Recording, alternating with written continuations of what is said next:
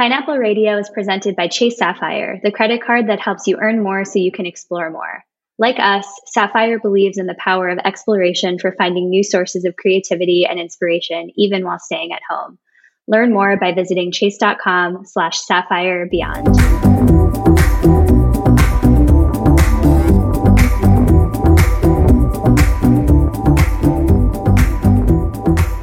I'm a writer, industry advocate, lover of all things culinary, and this season's Pineapple Radio host. Pineapple Collaborative is a community of women who love food, whether through digital events, original content, or our new women made pantry product line. Pineapple is all about celebrating women and food. Pineapple Radio invites women we pine for to discuss the ideas, brands, and movements changing the food world's landscape.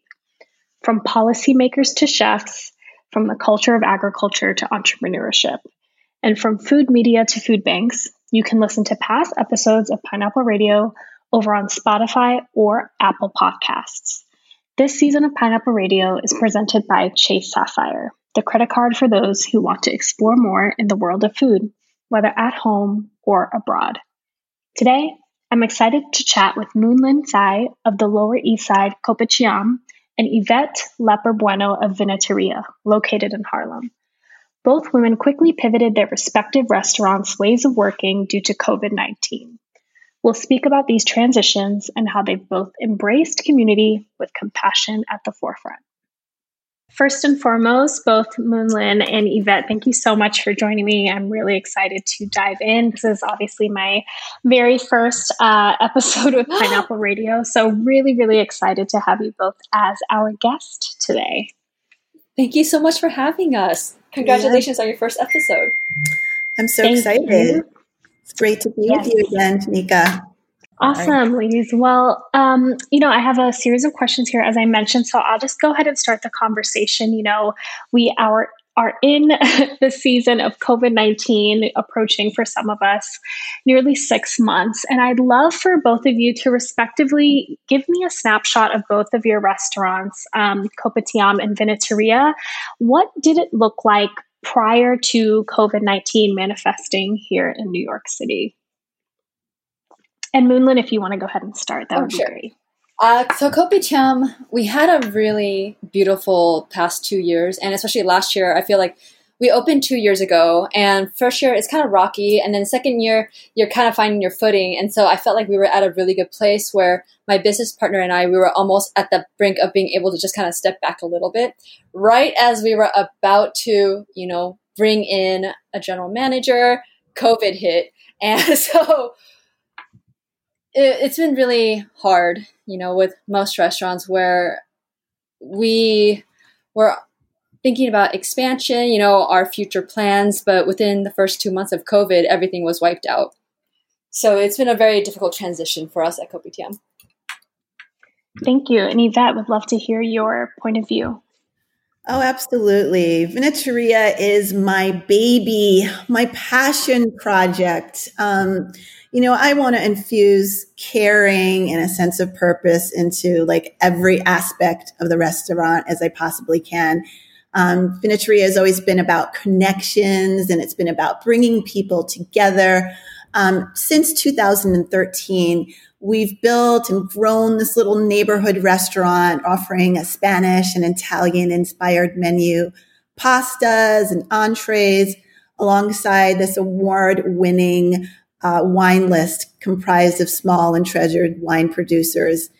Um, the opening months to 2020 were just amazing.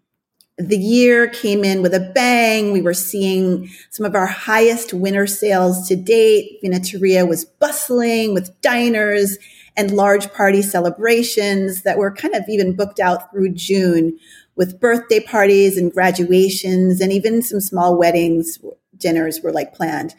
Um, and then in early March, I recall being excited about planning our anniversary. It absolutely blew my mind that I had a restaurant that had survived and like thrived for seven years.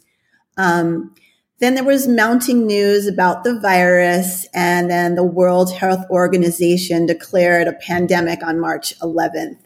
Um, right after that, Governor Cuomo announced that restaurants would need to reduce their seating capacity by 50% in an attempt to control the spread of coronavirus. And then a few short days later, it was mandated that restaurants in New York cease all of their dine in operations. Uh, the news was super jolting um, and really gave little time to prepare. But of course, we, we really understood how important the stakes were. Um, yeah. Yeah. Um, thank you so much for that overview. I, I love that you both kind of shared this um, almost at the apex for both of your restaurants, respectively, and where they had been prior to COVID 19. And, you know, we're going to talk about now the in, infiltration of the virus, so to say, right, mm-hmm. uh, in New York City here. And one thing that I observed was that you both pivoted pretty quickly, at least from the naked eye via social media, to uh, feeding your communities. Um, Moonlynn for you, kind of Chinatown, and, and Yvette in Harlem, respectively. Can you share with us what you observed within these regions and how they were initially affected by the virus? You know, I think it's so easy for food enthusiasts and those who frequent restaurants to really honestly sometimes get their point of view via the media and then their, you know, frequent visits. So I'd love to get a sense of the neighborhoods, knowing that you both have spent um, so much time there as a, as a community uh, restaurant. Sure. So in Chinatown, we were already feeling the looming, like the looming fear of COVID in late January. Uh, my mom, she lives in Taiwan, so every so often she would message me and ask how New York's doing. And at that time, I didn't see a big change, but I had noticed that Chinatown itself was slowly, business was dying down.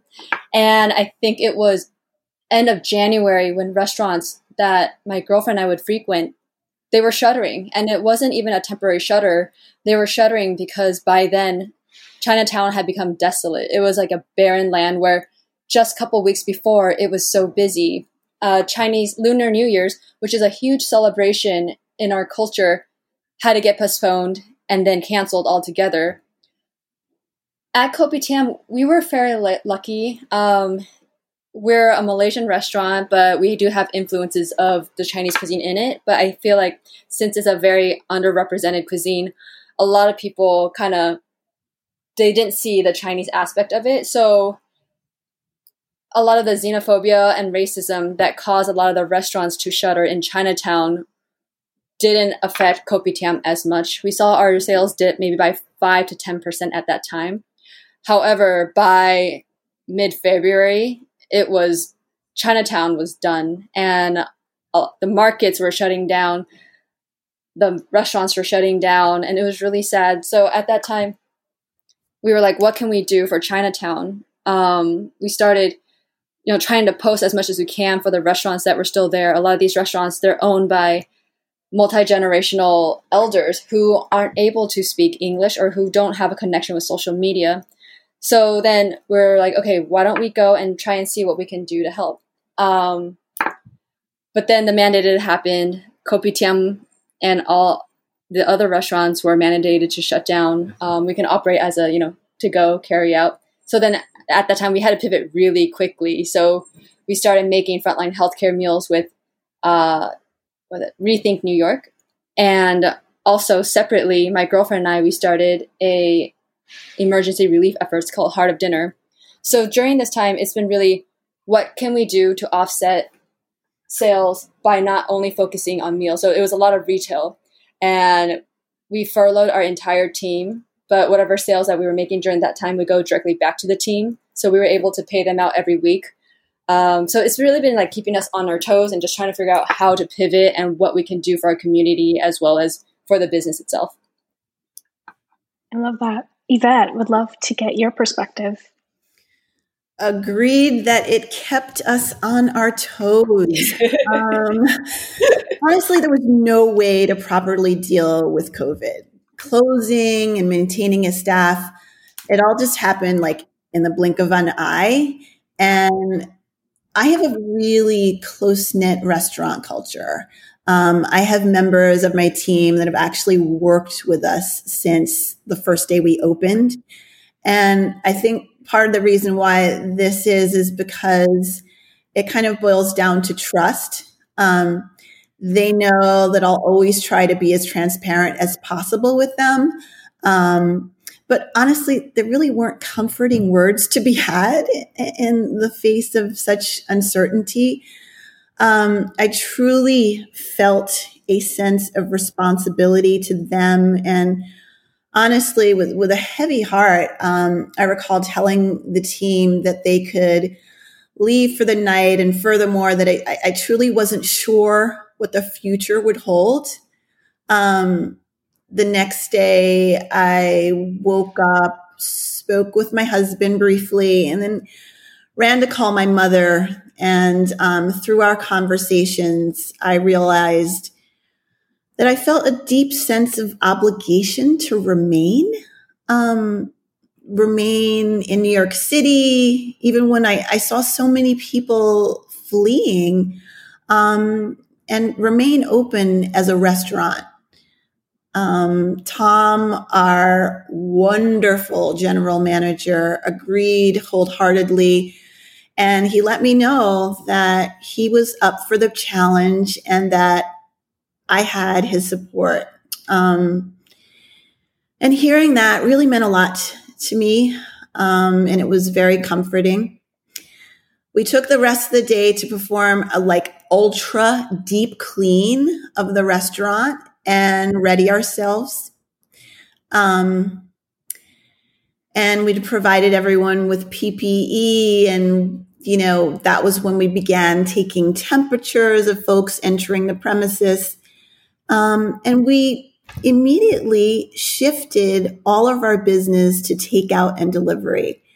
And honestly, it was not an easy feat. Um, we have been so focused as a restaurant on creating um, memorable dining experiences within our restaurant. And this was such a foreign concept to replicate the Vinateria experience at home. We didn't have a lot of things, and there it was a tremendous learning curve. Um, but fortunately, my POS system had um, an online ordering platform in it, and we got started just prior to the new year. So we had a little bit of experience with what it would take to package goods and what it would take to um, send things on their merry way. But honestly, there was there was a huge learning curve with that. Um, and then and then shortly after that, we partnered with World Central Kitchen to prepare more than 25 no 250 meals which all had to be out before noon and honestly before we knew it we had a flock of clients willing to order from us online, which really surprised and delighted us. I mean, honestly, Harlem has been wonderful to this restaurant. That's awesome and, and an amazing testament to, I think, being able to pivot from, as you mentioned, those in dining experiences, but uh, now being able to offer them in in the regulars or maybe some of the newcomers in the space. Um, Yvette, you had mentioned kind of how you prepared your staff at Moonlynn. I'd love to pivot back to you because you did have to furlough your team, but I would just love to understand some of the preparedness that you and your partner may have taken in, in terms of not only just physically, mentally, but how did you get yourself ready for uh, the shift in the very beginning?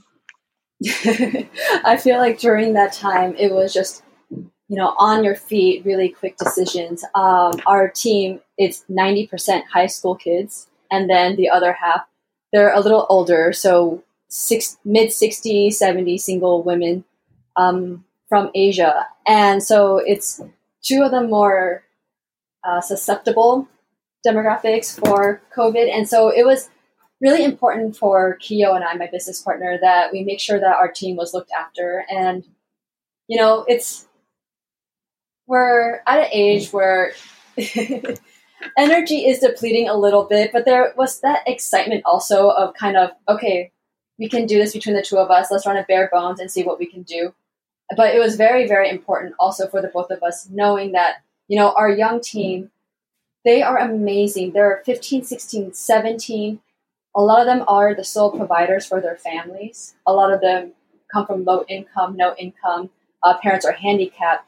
So it was very, very important for us to try and push as hard as we could to make sure that even when everyone's so socially isolated, in social isolation at home, that they didn't have to worry about not getting a paycheck.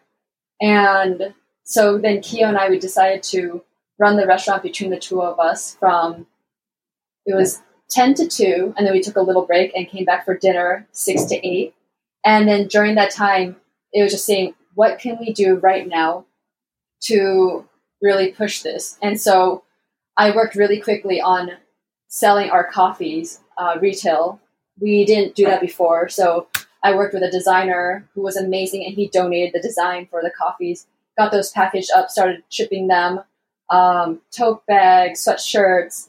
And our community throughout this time, they have been amazing. I don't, you know, during a time where everyone is trying to stay at home and be safe, we've had the same guests that come over every day, not only to order food, but to also bring us food to make sure that we're doing okay.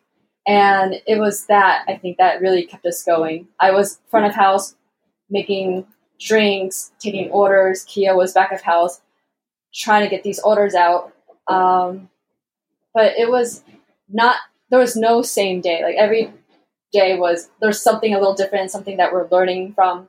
And so I think it really took us back into you know when you first open your restaurant it was that same exhaustion but also exhilaration of okay we're back we're going to do this you know this community is amazing we're going to try and take care of them as much as they've taken care of us well said.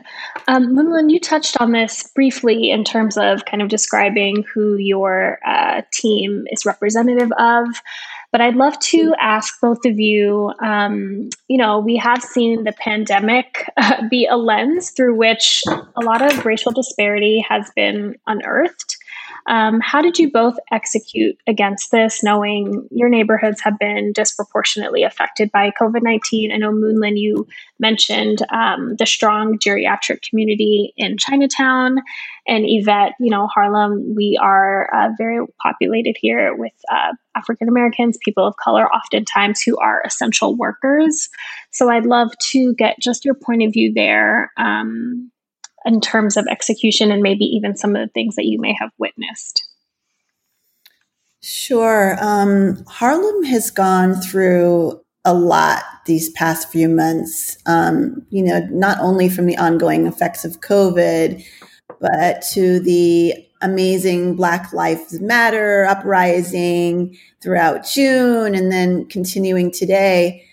Um, fortunately, I, am so happy to see the neighborhood more alive and and more vibrant uh, than the past few months. Um, you know, with outdoor seating filling onto the streets, it's it's really made a huge uh, difference. But um, you know, folks are are hurting. Um, as in fact, today alone, I just went to deliver the meals um, for WCK, we we cranked out 300 meals in the morning, and it, it, takes a tremendous amount of coordination for that to happen. But um, you know, folks line up, um, and they are hurting, and they're hungry. You know, and and a lot of these people have kids, and the kids are hungry, and I just I just, you know, my heart just goes out and I wanted to do anything that I could to help. But honestly, World Central Kitchen is, is doing the job in large part of what I think our government should be. Here it is, a nonprofit organization is doing the job that our government should. And there are a lot, a lot of people in Harlem that are being left behind and left behind by the system. Um, and, and it's, it's really hard. It's really hard. I feel like in Chinatown, Chinatown, I feel like is always the first neighborhood that's very dramatically affected, you know, from 9 11 and also the last one to get back on its feet. So 9 11, and then with COVID, everyone touting it as the Chinese flu, that really hurt. The xenophobia, the racism, it was rampant. It was every single day.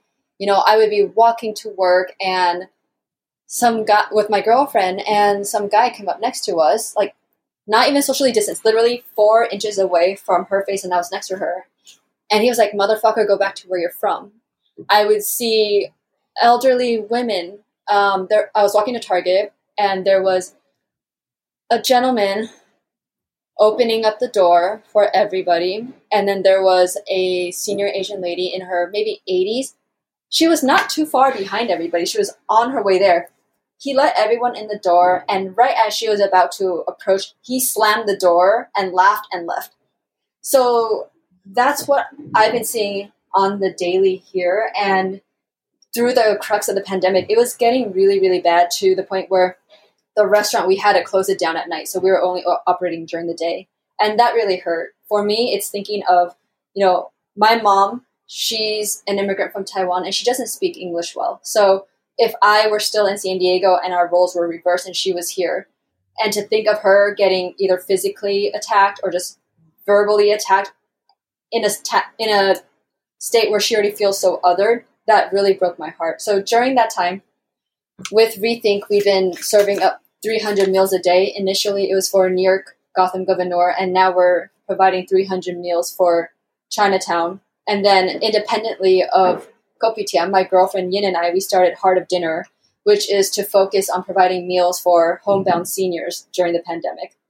Um, along with really amazing restaurant friends, we've been providing care packages and hot meals uh, for about 1,400 seniors every Wednesday, because Wednesday is my only day off from the restaurant.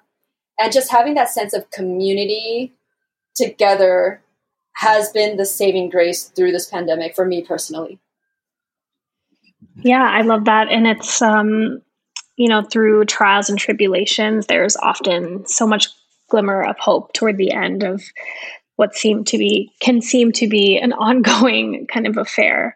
Um, but you uh, segue quite nicely, Moonlynn, in terms of mentioning your community oriented initiative, Heart of Dinner. So I'd love to just hear a little bit more about the inspiration behind that idea and, you know, maybe some of the most recent milestones that you've garnered. Because um, I know it was an initiative that was already um, present prior, and then obviously now really embracing community efforts. So would love to just get a little bit of uh, some information there on on your initiative. Sure. So Heart of Dinner, it was started in 2015 in LA when I was living over there. Uh, LA was a really difficult city for me to acclimate to.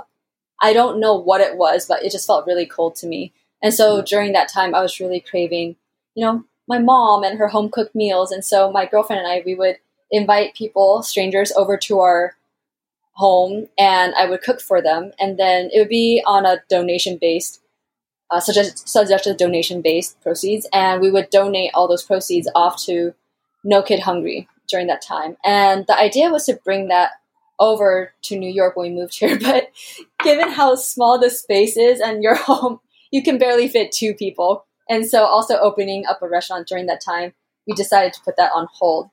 When the pandemic hit, my girlfriend she was just researching and doing all these like reading to see which who needed the most help in terms of food during this time. And we, we were reading about what i mentioned before you know elders not having food going hungry. A lot of times these seniors they had 24 hour health aides around them but a lot of these aides they weren't going to work or they also didn't want to get the seniors sick. So that's when we decided to let's let's feed the seniors. So initially, it was just the two of us, and we were paying for everything out of our own pockets. And we thought, you know, 200, 200 meals sounds great, right? So we would call the social service organizations and ask them, how many seniors can we help provide meals for? And their answer was, well, how many meals can you provide? And we're like, no, no, just give us a number and we'll make it happen. They're like, no, no, no, I think you should really give us a number. Um, each of our buildings, we service upwards to 3,000 seniors, and they're all hungry. And we're like, oh, okay, so 200, it's going to make a little baby blip. So that's when we brought up our restaurant partners right away.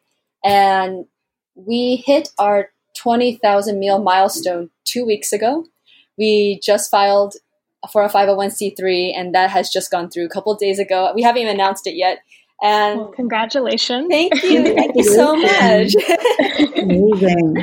Thank you. So that's where we're at now. Really excited to keep pushing forward. Unfortunately, well, initially, my girlfriend and I, we thought this was going to be a temporary um, relief efforts fund. Um, we were going to stop July 1st, thinking that, you know, the government would finally step in and do a little more for our communities. But unfortunately, it backfired. And they're actually, de Blasio just took away a bunch of funding for all these social service organizations that we've been helping. And so they've been asking if we can stay on and push through. So we're kind of trying to work that out. Everything is very organic. Our funds are through peer to peer donations. So for us, honestly, it's just however long we can sustain, that's how long we're going to keep pushing forward. Absolutely amazing and, and wonderful, wonderful updates. Thank you so much Thank for you. sharing that with us. Um, my next question, and you both kind of touched on this, mentioning Moonlynn, your girlfriend, Yvette, your husband, and your mother. I love uh, that both of you work alongside very closely to your families. And I would love to talk about how your relationships have adjusted or how they've sustained as your business has transitioned to uh, pivoting and feeding your communities, but still working closely with uh, your family members? Yeah. Um, well, my mother has always been a great source of inspiration for me. Um, we're incredibly close. I'm an only child, and she and my father raised me with the thought that, like, I could be anything that I wanted to be in life um, anything that you can conjure up, there weren't going to be limitations. That blackness was beautiful, and so was I. And anybody who didn't see that or had a problem with that, literally, that was their problem and that they were entitled to their opinion. Um, she always fostered uh, an independent thinking and, above all, creativity. Um, I think creativity is a big one. Um, being a chameleon in this business has really served me very well. You don't have to go with the flow. You can think outside the box and ultimately you'll always cultivate a customer that is attracted to what you are putting forth. So you don't have to look over your shoulder ever in this business. Um, you don't have to constantly compare yourself creativity affords you opportunities to reimagine. She also taught me a lot about abundance thinking, um, that when you give, you will always have. And um, I've, I've worked with my mother in various ways for many years. Um, throughout my childhood, my mother owned her own children's clothing boutique. So I very much grew up in this sort of mom and pop shop um, vein. And, uh, you know, she was an entrepreneur. And I later joined her in the business after graduating from Barnard College. Then, after I got married to my wonderful husband, Adrian, an opportunity presented itself for me to own my own boutique in Grand Central Terminal. And there, uh, you know, the dynamic duo of my mother and I were, were back with another location. And one of the things that I think makes us great working together is that we understand each other's strength and we don't take ourselves too seriously. She really lets me poke fun at her and we laugh, like laugh a lot. She's an incredible personality and honestly for many she's actually the heart and soul of the restaurant. She's like the face um, and being older since she was at high risk um, and without the guests really coming inside to dine uh, it didn't really necessarily make sense for her to be there. Um, so she's been there a little bit but it's been a little bit of a challenge for me honestly not to have my mom's energy around this space right now. Um, it's one of the things that have really changed most for me is uh, not to have her around, but doing my best. And it's still quite a, a lively and vibrant and convivial atmosphere, especially with our outside cafe that we have right now. It's really bustling. I mean, I've taken a wraparound space. I've occupied the side uh, along 119th Street. I've occupied the frontage uh, on Frederick Douglass Boulevard. So, Shanika, you have to come come up and see what I've done there. It's been a lot of unfolding little little nuggets every week. I'm like, oh, I'm going to decorate this, and I decorated the tree, and it's lit. It's, it's really happy. it's really happy up there. You have to come. For sure. It's so interesting you mentioned because I have been bike riding and seeing the developments. I've grabbed a couple pastas, but I missed you. So, really happy to hear those updates and definitely miss seeing your mom around. She definitely is the face, but happy that you guys have pivoted. Um, Moonlynn, back to you. Uh, Yvette, you're question. so inspiring. That sounds amazing. oh, so you. Wow. I'm sitting here like, Wow. I I feel like for relationships, um, COVID has definitely been a very interesting time in regards to relationships. Not not only romantically, but you know, work relationships, friend relationships, where you know everyone handles something like this a little differently. Um, people mobilize in different ways, and so I felt during this time for the restaurant I had to really step in and fill many roles. And that really left me really exhausted, honestly. But there were acquaintances through the industry that I met just prior to COVID. We weren't friends. We're, we're acquaintances on the border of becoming friends, but it was really with them. I don't think I would have been as calm and okay during this time if it wasn't for these amazing people that I met during this time. On that, with my romantic relationship with Yin, I'm very happy to say that we work very, very well together. Um, it's been, we've been dating for six years. So we were joking about it the other day. If Heart of Dinner was just started when we just started dating, I don't know how it would have, I don't know how it would have went, but you know, living with each other for six years now, you you know, like what Yvette was mentioning earlier, your strengths, your weaknesses, and we're both so open to letting each other just really hone in on that. That it's been an amazing partnership with her, and I'm just so excited to know that you know we've kind of broken through the whole stereotype of don't work with your family, don't work with your friends, and it's been really amazing working with her, and I'm just constantly inspired and blown away by her. I love that. Um, yes, this time has certainly shown us um, who we can really just embrace, who we can be vulnerable with, and, and what we can work toward together. So I love both of your uh, stories. So thank you so much for for those two points. Um, just a couple last questions before our time together is up. But that you had mentioned this subtly in terms of how you've been decorating and embracing the utility of the outdoor space.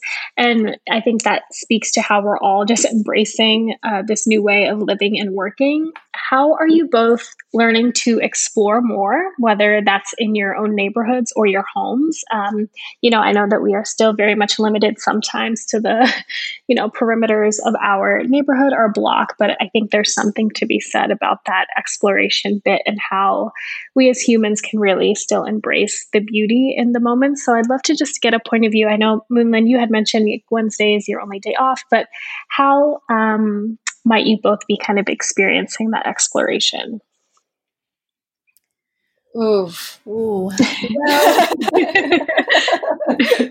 I have a big, wonderful, fluffy, friendly dog um, by the name of Tano. He's an Italian Spinone breed, and it's just, I love to walk him in the mornings, and I've been exploring other areas of the park and just, you know, it's it's you know almost cliched sometimes when you say just go take a walk in the park but have you actually just ha- changed up your air sometimes And I think that it's been really therapeutic for me to go, and I go, I like to go early um, before the sun gets too, too hot. And of course, he's pulling me anyway.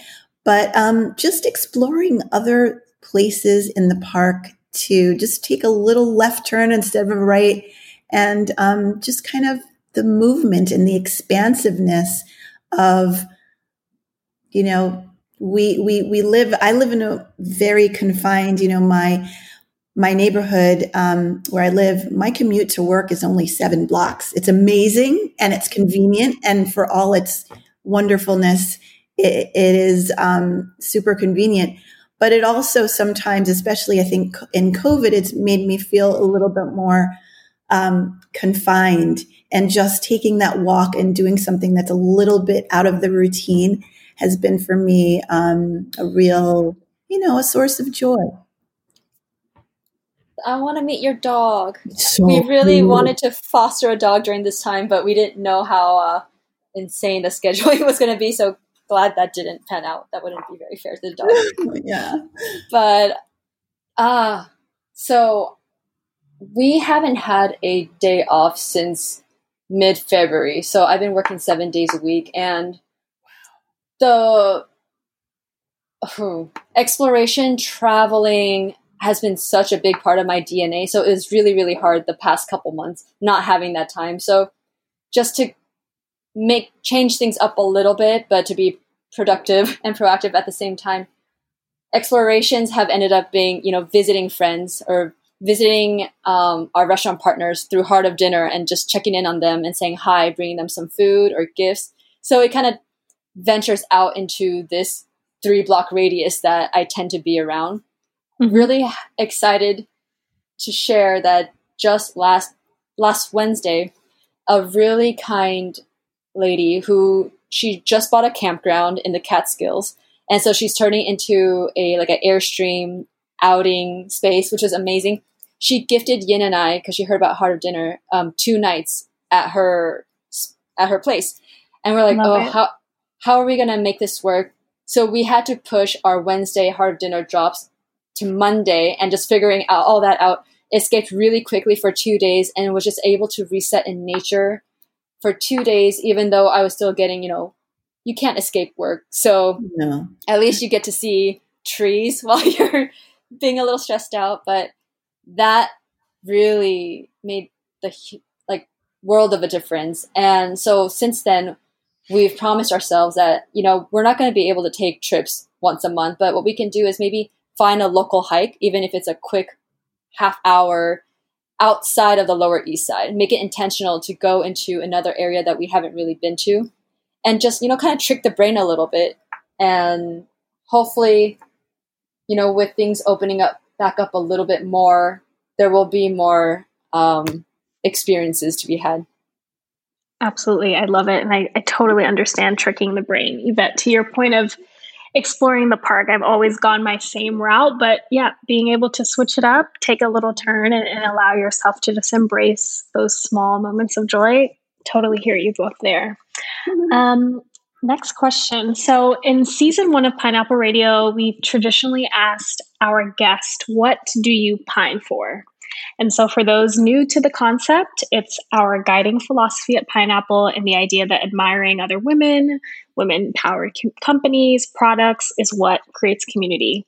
So, in the spirit of tradition, we'd love to know what you both are pining for right now. It could be a person, place, an idea, or a thing. You know, I have a wonderful customer who has made an incredible line of candles. It's called Harlem Candle Company. And they're all in the vein of Harlem and the Renaissance. And she has a particular one that is Josephine Baker and that scent is to die for. And just lighting this candle to me has been a sense of joy and um, just wanted to put it out there. This is um, African American woman doing this incredible business. And I'm just so proud of her. And I just love her line so much. And I just wanted to um, give a shout out to Terry. Terry, your your line of candles is amazing. Harlem Candle Company. I love it. And what an appropriate name. Powerful name at that. Josephine yeah. Baker. How about you, Moonlynn? I love chocolates and Susanna Yoon of Stick With Me Sweets, she creates these beautiful bonbons that I think she makes on the daily, and they are delicious. Usually, when I see bonbons, I'm like, mm, okay, it might be a little too sweet for me. Um, but if you just if you go on Google and Google Stick With Me Sweets, each chocolate is hand painted and hand filled, and her flavors rotate. And also on top of that, she is the kindest, like sweetest person you would ever meet. And she's right in Nolita, and so that's been kind of like a weekly treat. I'll swing by, grab a little box of bonbons or some caramels, and get me through the week as a little treat at the end of the day. So Susanna is she's amazing. So I hope everyone gets to try her chocolates. They're so good. Yum, chocolates and candles. It's like mm-hmm. perfect Day yeah. in August. Yes. mm. There you go. All right. Our final question. So, this question is from our friends at Chase Sapphire. Um, you've done such incredible work to support your communities, both of you, and I'm sure you've inspired others. So, what's something another restaurant has done to connect you with customers during this time that's impressed or inspired you? I know, Moonlynn, you had re- uh, replied or mentioned some of your acquaintances, but would love to get uh, both of your answers to that question.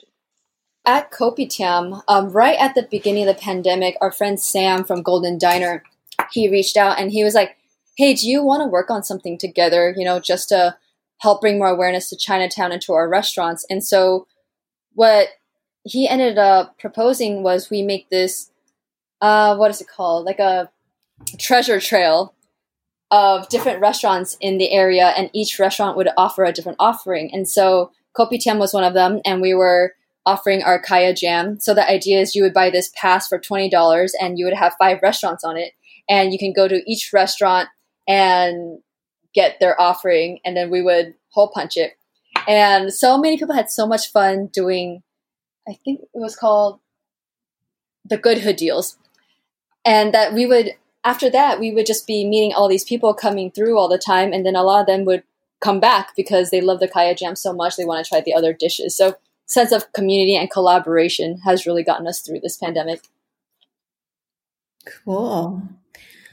Well, we received a, a nice shout out from Marcus Samuelsson. Um, in one publication recently, he was asked what he is looking forward to and he said he was looking forward to having a glass of wine at Vinateria's patio. And that was such a lovely, lovely, lovely shout out. I concur, Marcus. I concur. He's always so magnanimous. And honestly, um, it just is a testament to him. He's always pulling in people, talking about people, connecting people. He's really, really an incredible example. And I just wanted to let him know how much that meant to me. And yes, um, we got uh, quite a few people mentioning that they saw that. So thank you, Marcus. Amazing. Congratulations. Yes, wonderful. Well, Yvette, Moonlynn, I want to thank you both so much for taking the time to chat with me. Um, really, really appreciate your insights, sharing your experience, and wishing you both the best. Moonlynn, if when I make it down, I am biking. Um, my bike rides have not been as ambitious as getting from Harlem all the way down to the Lower East Side, but I look forward to. We'll make it worth it. Okay, yes. you gotta bike down and come visit. Both of you, Yvette, please. Come, when you find yourself down here, please come visit. Would love to. You have no idea. I'm so coming.